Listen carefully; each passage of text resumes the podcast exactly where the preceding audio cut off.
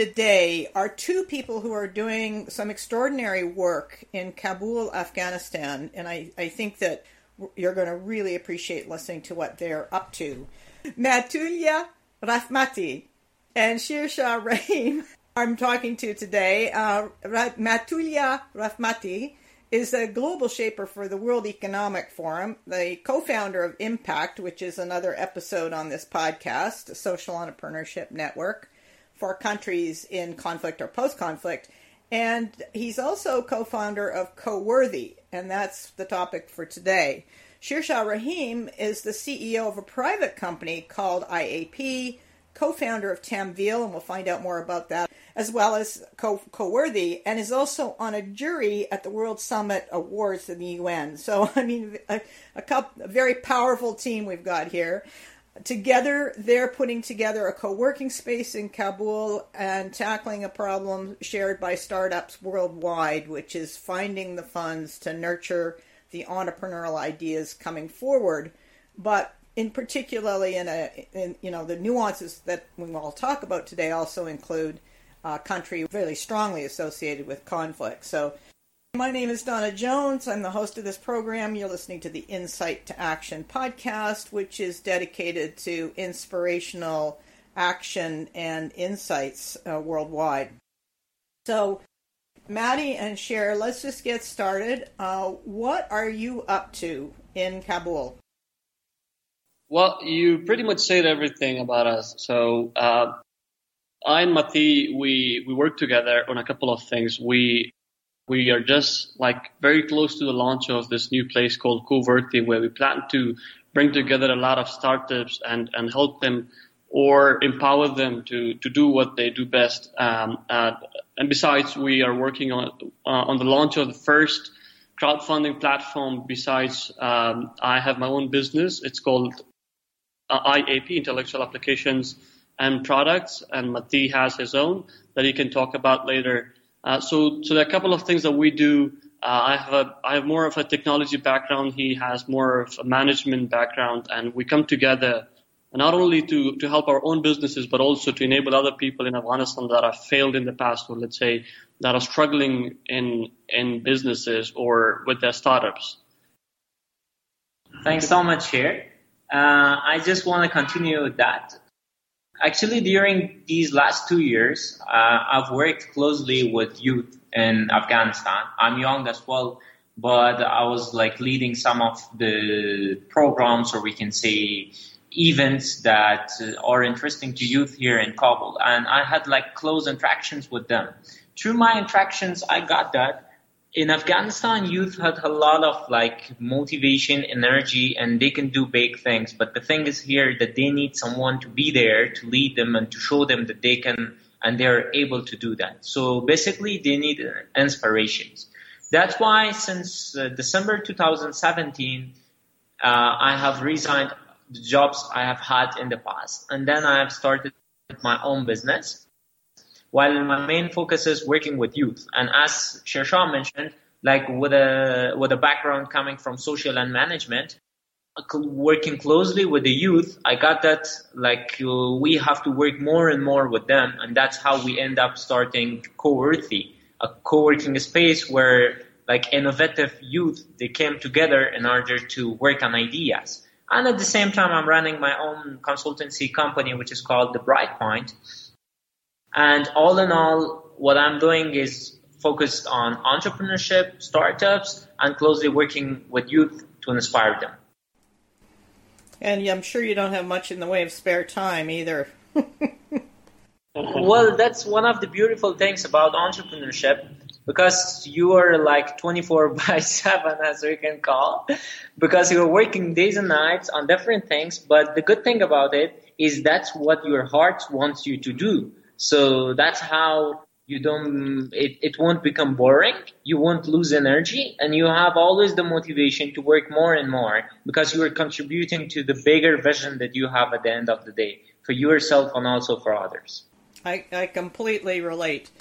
Let's talk a bit about youth. When you talk about youth, what are you, what age groups are, are we looking at here, and what kinds of, of young people are being drawn into the co-worthy space and the space you're creating for social entrepreneurs?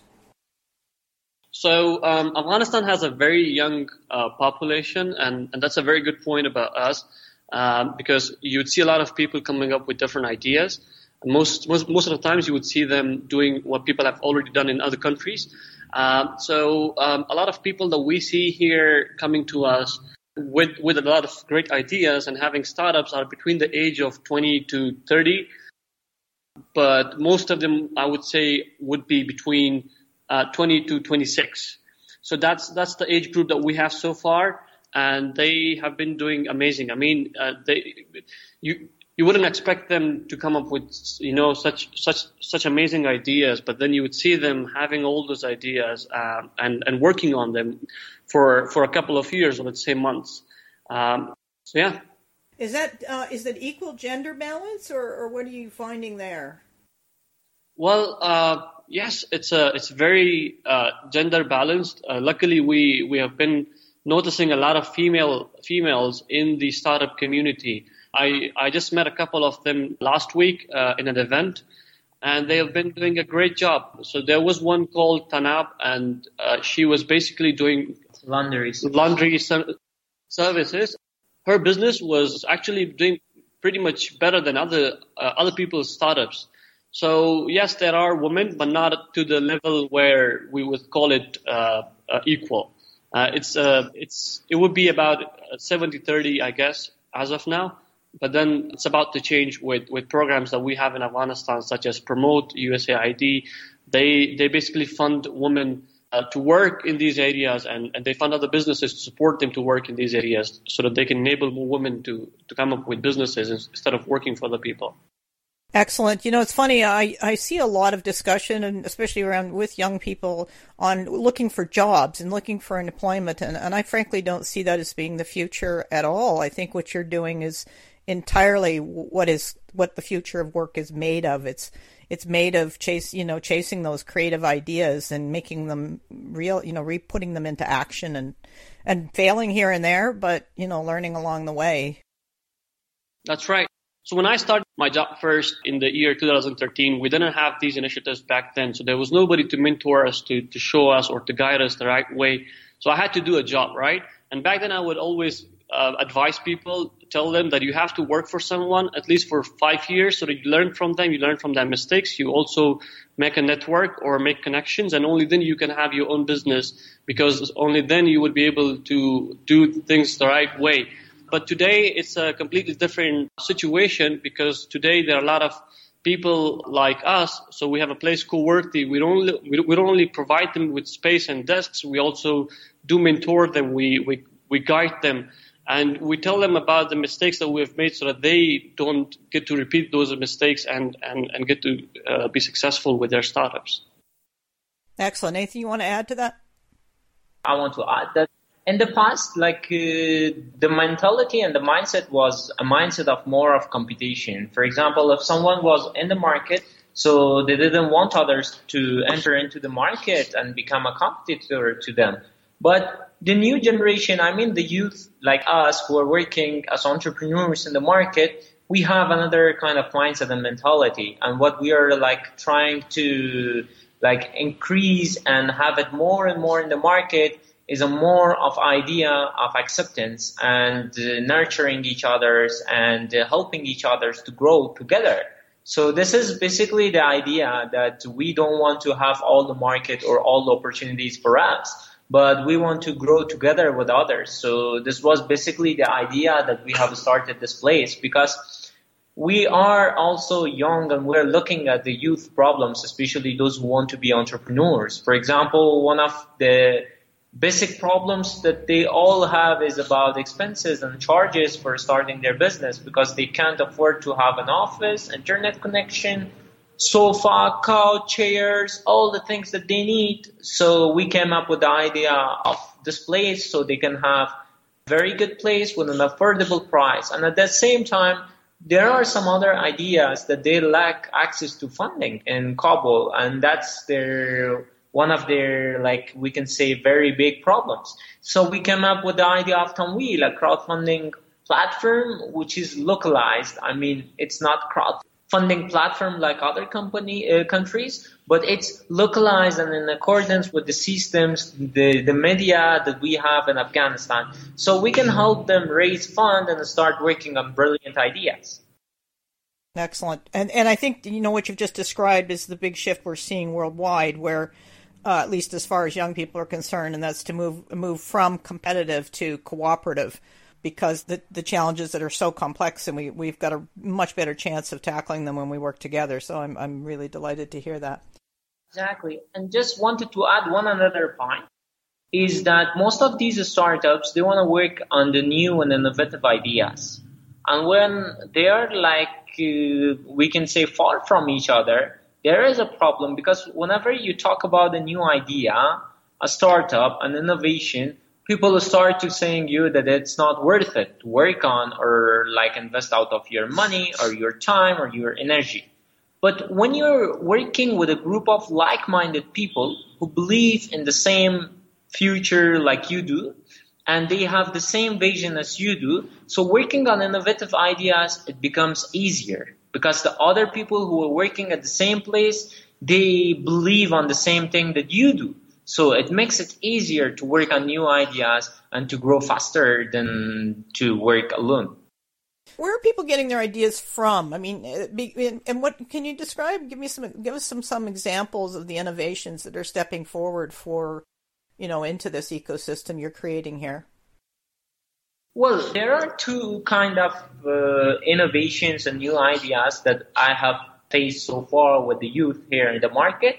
As I'm running an incubation and acceleration program, which is based on Silicon Valley called the Founder Institute, and I am their country director. So mm, since 2016, and I'm closely working with youth who have new ideas and want to become future entrepreneurs. Most of these ideas, they came out of the problems that we have in Kabul because very basic idea that everyone has about entrepreneurship is that entrepreneurs provide solution to the problems. So most of these people, they came up with brilliant ideas, which are the solutions for current problems in Kabul and in Afghanistan overall. This is one thing. And the second thing, there are certain entrepreneurs who are looking at other uh, countries and they're seeing like what things or what it was very good at those uh, countries and what could solve a lot of problems. So they want to like they don't want to copy, but they want to localize those solutions and bring it to our country because it's not that we have always reinvent the wheel, but sometimes we have to just localize it and make it in accordance with uh, what we have uh, in the market. Sher, do you want to add? No, I can, I completely agree. Okay. What, what you say, yeah. Yeah, excellent. And and I love the way you've said that because a lot of times when people think of going somewhere else and looking, they, they try to do a direct transfer. I see this idea, I'm going to directly transfer it in, and it it rarely works because the conditions are different, the values are different, the mindset's different, and you, you do have to do that that adaptation to to put it into a local context. So I really appreciate that awareness. Now let's talk about what kinds of challenges both you face and, and, and the entrepreneurs face. What what is I mean, you know, Afghanistan at least globally is often associated with with uh, armed conflict. Uh, what what is the situation and, and what kinds of challenges you face working in, in the situation and, and overall just you know describe how it how it how it feels to you in that uh, in in what you're doing. There are a lot of challenges in Afghanistan, but uh, at the same time, there are a lot of opportunities as well. Because when there are challenges, you see very little competition in the market, and so that's an opportunity. Um, so, so one of the very well-known challenges in Afghanistan is security. Everyone in Afghanistan and outside Afghanistan knows about it, but we have a couple of other challenges as well. One that I would say would be cost. So the internet, let's say if you get an if you want to get a connection, a fast internet, which is very vital for businesses and startups, uh, you get it. You would get 50 megabit per second in Canada for let's say $100. Uh, but in Afghanistan, you would have to pay for one one megabit per second, um, $150. Uh, so the the pricing or everything that's that supports your startup is very expensive in Afghanistan, and most of the startups wouldn't be able to afford them, considering the fact that we have very we have a very fund dependent economy. So that's one part of it. Uh, the other part is, of course, the mindset, as as Mati said earlier. So we launched a ride-hailing app in Afghanistan, just like Uber. And one of the challenges that we had in Afghanistan is that we did not only have to go and uh, train the drivers, but we also had to go and train the users because not a lot of people knew how it works, what it does, and what and how it's going to change their uh, ride experiences. But if you want to do it in the US, you, you wouldn't have to do that. You would just launch an app, you would provide a best uh, pricing, the best pricing policy, and then that's it. You you may have to compete with somebody else because somebody has already done it in there or in those markets and they they have done the hard work for you to let people know about it or let people know about the services that, that, that you provide, if, whether it's a payment solution, a ride hailing service, a YouTube uh, kind of service, a social media service, everybody knows about the, those kind of services in there. So you would just be another competition. You wouldn't have to work hard to let people know about uh, what it does. But in Afghanistan, we don't only get to tell people how it works, but also tell people about what it does, which makes it challenging for us. It's very time consuming, but at the same time, it's, it's very rewarding as well.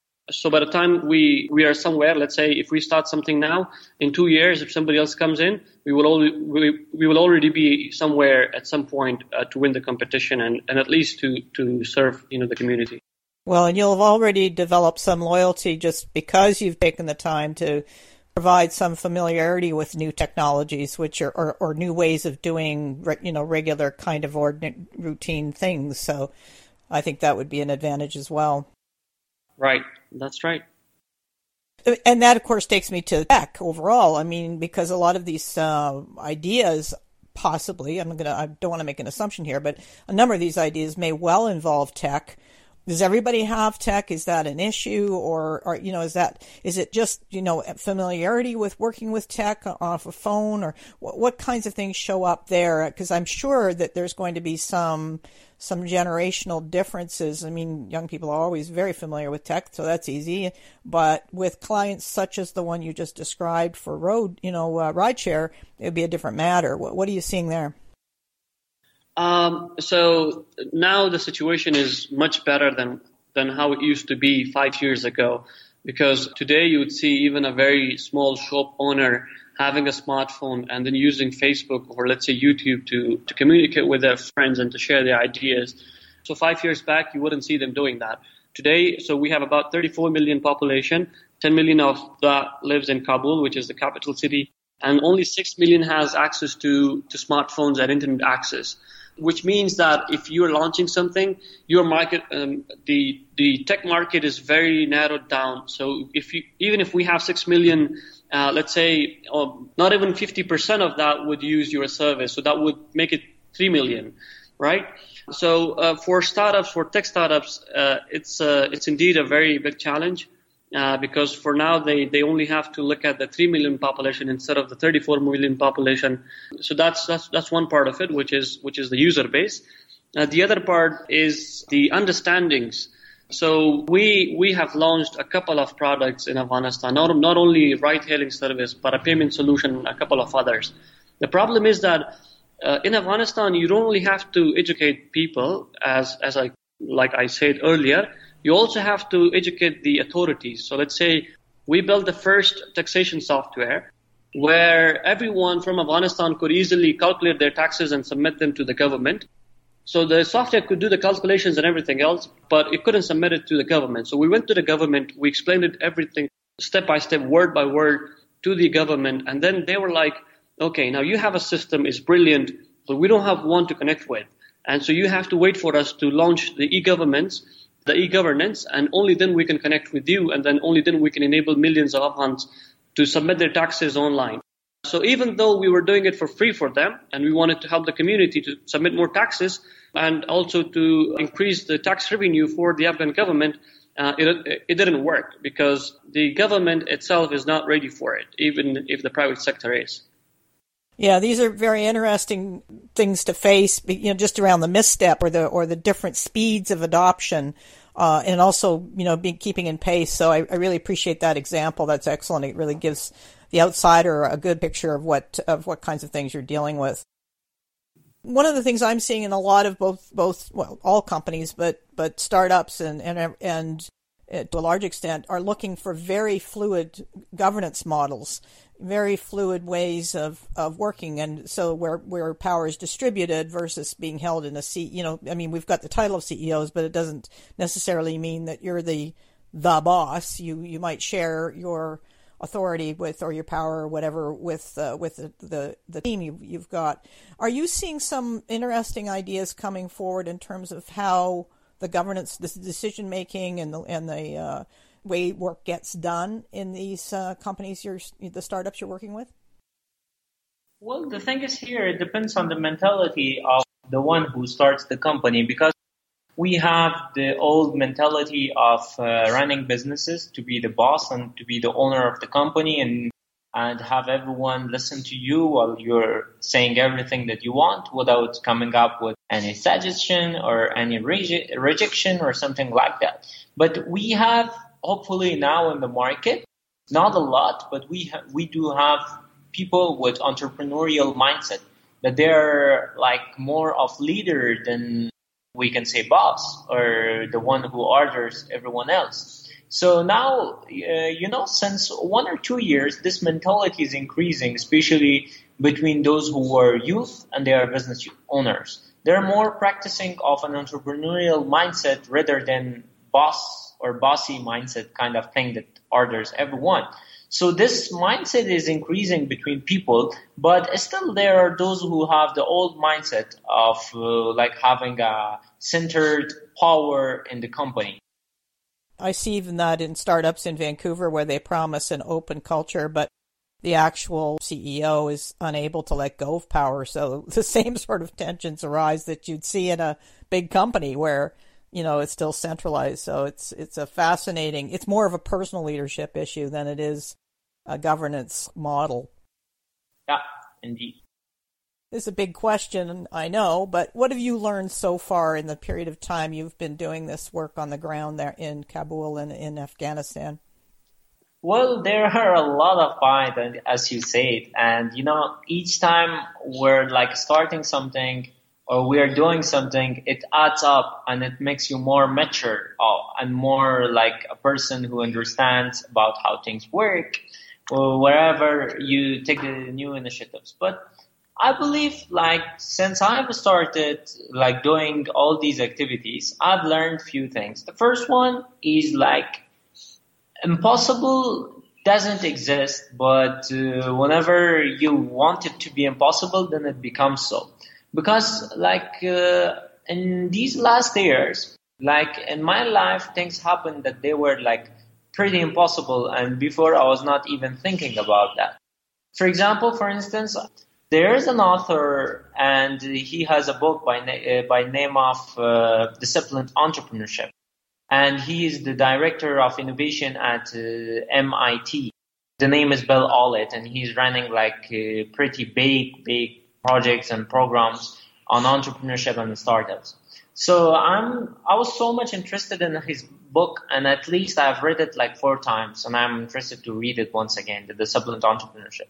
One night I was thinking of him and uh, how he might look like or how he might do or these things. So I started like searching him on Google. Then I came up with an email address. Then I sent him an email. And you know, the day after it was late night in Kabul. The day after that in the early morning, I have received three emails from him. The one which he appreciated really, the, someone from Afghanistan is reading his book and he's interested in that. And the other thing, I've asked him in my email that I'm interested to use your book as curriculum for some of my trainings. And then the other email, he said that we are more than happy to have you use our curriculum. And there was a third email that connected me to other colleagues of him, and he asked them to send me all like teaching materials for that book. That was one of the smallest like examples of things that happened in my life. So that's one thing that if you really want to do something, all you need is investing out of your time, energy, and starting working on that. That's the first thing. And the second thing, what I have learned so far is that you have to be selective and picky in terms of opportunities because there is a time when opportunity is less and you have like uh, very few and rare options. But there is another time that once you enter into the market, the people, when the people see your potential, they want to work with you. So you have to be selective and picky in terms of where you're putting your efforts and energy and the most important thing, your name. And the third thing I have recently learned is that the social media is so important. You have to master the way of using it, not to be used by it. So if you want to do marketing, if you want to do, even if you want to inspire people, if you want to introduce something, that's one of the best ways that can work, especially in countries like Afghanistan. I am sure Nicole has helped you with the social. she's she's brilliant. She did. yeah, I just stood back when she after we did the interview for Impact and and watched her work her magic. I was like, "Whoa, that's how it's done." She's great. Yeah. And the other thing is, like, there is no only one way of learning something or mastering something or get to know something. Because in the past, all the mentality was that you have to go to a place in order to learn something. For, for instance, go to university, college, or school to learn something, or you have a master or a person who can train you so you can master something and become one of the best at it. But what I have learned recently is that you don't have to go to college, university, or wherever.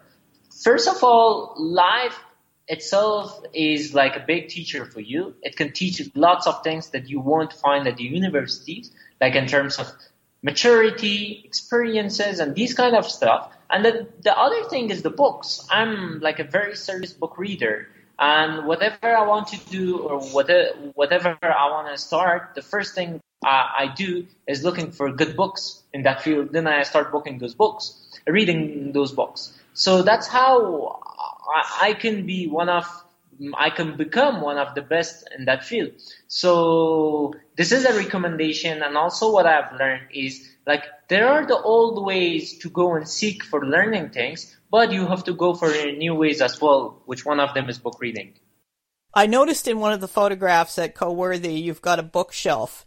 And I thought to myself, well, gosh, I, have written Decision Making for Dummies. Uh, we just put out a new book called From Hierarchy to High Performance, which is a series of articles uh, from different authors and and then uh, but you know other people listening to this have also written books and I, thought i'd like to call out or shout out to the audience to sort of say look if you've got a good book on business or on leadership or on whatever it happens to be uh, I would suggest you reach out to both Mati and Sher and, and get them a copy for the library in Coworthy. I think that would be a really nice way to support what you're doing. That would be amazing. Yeah, that would be great. And uh, I would also like to add to that. You would see a lot of people saying that uh, if you want to learn something, you you got to learn it from your mistakes. I agree to that to to some point, but then the the smartest act would be that instead of learning from your own mistakes, you better learn from others' mistakes. So so you look at other people, what mistakes did they make, if, even if it's a personal life or professional life, uh, you look at them, all the mistakes that they have made, and then you make sure you don't repeat them that's one way of learning from other people uh, besides reading books and, and articles on the internet. Yeah, I very much agree with that. I, I also appreciate what your point around self learning and, and self discovery because, uh, and, you know, doing all that on your own because I'm finding a lot of the business schools are not keeping pace with what's going on. And so even if you do go and get an education, there's, there's a pretty good chance it's not going to be relevant to the world you're in. So because by the time you get out, the world's changed again. So it's moving very quickly, and I, I truly believe that uh, being you know, being on top of your own learning is the best way to work with that. So that's right. Yeah. Let's talk about what you're doing with crowdfunding. Tell tell us about that project. What does it look like? How can people help? Since early 2016 that I've started working with startups and entrepreneurs and also the social activists that they have brilliant ideas.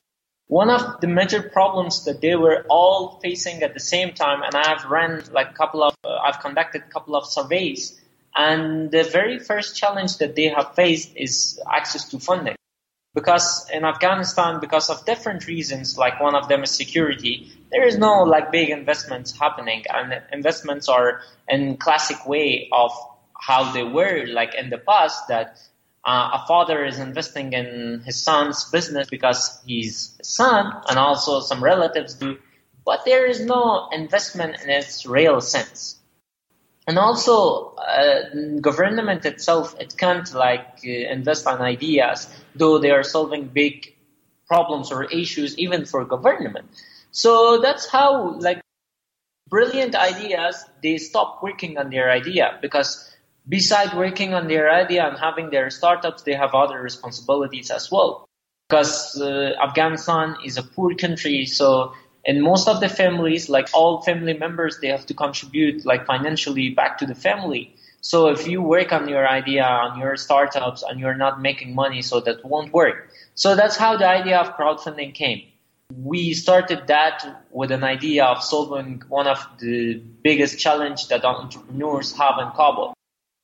For starting, we, we will be working only with social entrepreneurs who are introducing a new idea while solving uh, one of the big issues in the community and in where they're living. And it's not only for doing business and having profit at the end of the day, but at the same time, they have a far more important social and cultural cause for that, which they are solving. So we will be working uh, with those ideas we won't be only providing them with the fund or money, but also we will be supporting them with providing them with incubation and acceleration program plus very like strong tech support and at the same time access to funding. So what we will have under Tamveel, which is our crowdfunding platform, it won't be only funding, but it will be like a support for long term. So we work with the idea from idea stage till it becomes a business and then it uh, solves problems and generate revenue. Can people from North America, like Canada or United States or Mexico, can can they or Europe for that matter, can can they uh, support these companies, or is it when you said local earlier? You said it was localized. So, are you just looking for investors within Afghanistan, and region, or how how are you? What's the access points for that? So by localized, we mean the website would be available in three languages, uh, which is English, Pashto, and Dari, and so that it's easier for everyone in Afghanistan to understand, uh, you know, every part of the website. Yes, people from from the Canada or from from the US, even from other countries, would be able to to participate in crowdfunding startups. Uh, they would they would have to use their credit card or debit card or a PayPal account. So, so those are the ways that they can use, that they can use to fund these startups. Uh, the only problem that we have so far is that uh, the money, uh, if if somebody is crowdfunding a startup from from other places, the money wouldn't come directly to Afghanistan. So we have bank accounts in the U.S. It would go there, and then we have to transfer it back here. So then there would be a lot of charges, and we're still, still looking for ways to reduce the cost for these transfers. Yeah, I don't know if TransferWise works in Afghanistan, but that's the best app I found so far. I'm sure some other people listening will suggest some other ones, but that one's been outstanding. Yeah. Yeah. Okay. Great. Now you're going to have you launched Tamveel, or is it uh, where? What's what's the status of it at this point?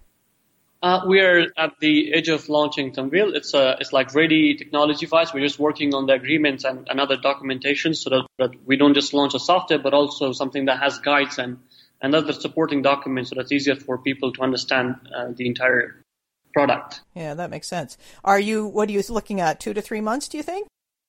Um, yeah, two months, I would say. Which, which means for good measure, say three. Yeah, that happens. It does all the time. So now tell us where people go to find out more information and, and, to contact you to provide you with anything, any support, or just learn more. We are available on, on Facebook and uh, LinkedIn. They can always contact us on, on our social media or our email addresses, but email addresses are usually lengthy. So the best way to find us would be social media, I guess. They can find me on social media by just typing Sher Shah Rahim, S-H-E-R, space S-H-A-H, space R-A-H-I-M. And Matiullah as well, he can spell his uh, Facebook account.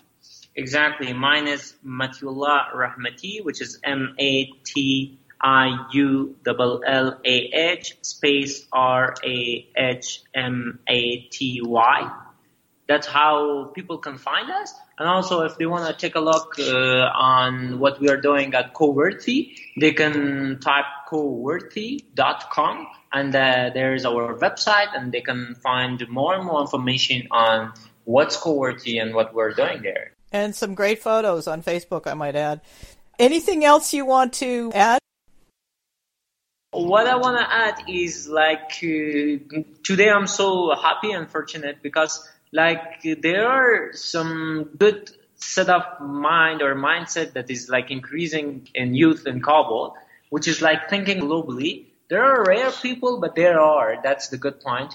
People who are thinking on a global like uh, level, and the people who are like uh, looking to provide with solutions or innovations, which is like uh, in a global level, and that's what makes me personally so happy because though we are a country which is like uh, still now we have war going on in the country and the situation is not fine people are dealing with very very basic problems and challenges of their life. But still there are people who are thinking globally and though they have the opportunities to leave the country and go and live in a better country outside better conditions or opportunities but they still they have chosen to live in afghanistan and provide with solutions. One thing that I would like to add to it is that yes, we see a lot of people fleeing out, um, out of the country. They, they they're leaving Afghanistan, but at the same time, we have very young generation in Afghanistan that are that wouldn't leave Afghanistan no matter what the opportunity is. I've seen them, and they would work very hard to to the towards the development of the country and the the products that they have and the ideas that they have. So we are very uh, hopeful for the future of Afghanistan and for all the startups that we've been supporting in the past or that we will be supporting in the future. So yes, thank you very much for your support and all other people that have been supporting us so far. Oh, it's absolutely brilliant what you're doing. I think I think that if nations take a close look at it, any nation that's been in, in post conflict, or well, actually it doesn't matter because even the United States would qualify at this point, but it, it's it's that the when you're rebooting an economy, it's startups that power it, and even without rebooting the economy, the startups are the ones that power it. So the kind of support, the kind of initiative you're doing is is so powerful for economic well-being and for for actually rebounding from any setbacks. So, you know, congratulations to both of you for moving this forward. I'm just uh, feel quite honored to be, be able to do this with you. Thank you very much. We're honored as well. I'm really hoping it'd be great fun to meet up with you at World Economic Forum in uh, in um, January, I guess. Mati. I don't know if you're going, but it would be off because I see you're a global shifter, so shaper. So that would be tremendous fun. But at any rate, I, I really uh, want to thank you both very much for, for sharing your experience on the program. Thanks so much from you, and it was great talking to you and sharing our thoughts or what we have from Kabul.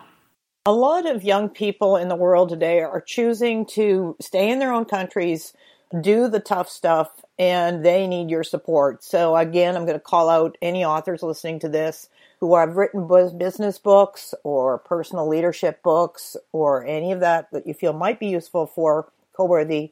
Kindly reach out to Mati or Sher Shah Rahim on Facebook and uh, get their coordinates. If you can't find them for some reason or you're not on Facebook, message me. Be happy to send you the coordinates for that so that we can do a collective best at uh, sharing and supporting these initiatives globally and worldwide. I want to thank you very much for listening to the program. I'm Dawna Jones. You can find my material both in Decision Making for Dummies, which is an advanced book for smart decision makers. I've also just uh, written a co-authored with a book called From Hierarchy to High Performance, and that work that chapter was on workplace health. very good company, by the way, with that one. I write on Medium as well, and my workshops involve mindset, conscious uh, leadership, and decision making for very complex situations. So, very much transformational insights and strategies from a personal level to a global level. From insight to action.com is the website, EPDAWNA underscore Jones on Twitter, and on Facebook, it's From Insight to Action. Thanks very much for joining me. Please, if you enjoyed this program, please share it uh, help us get that out. I'm really good at the content, not so good at the marketing and social media. So your support would be greatly appreciated. Thank you very much.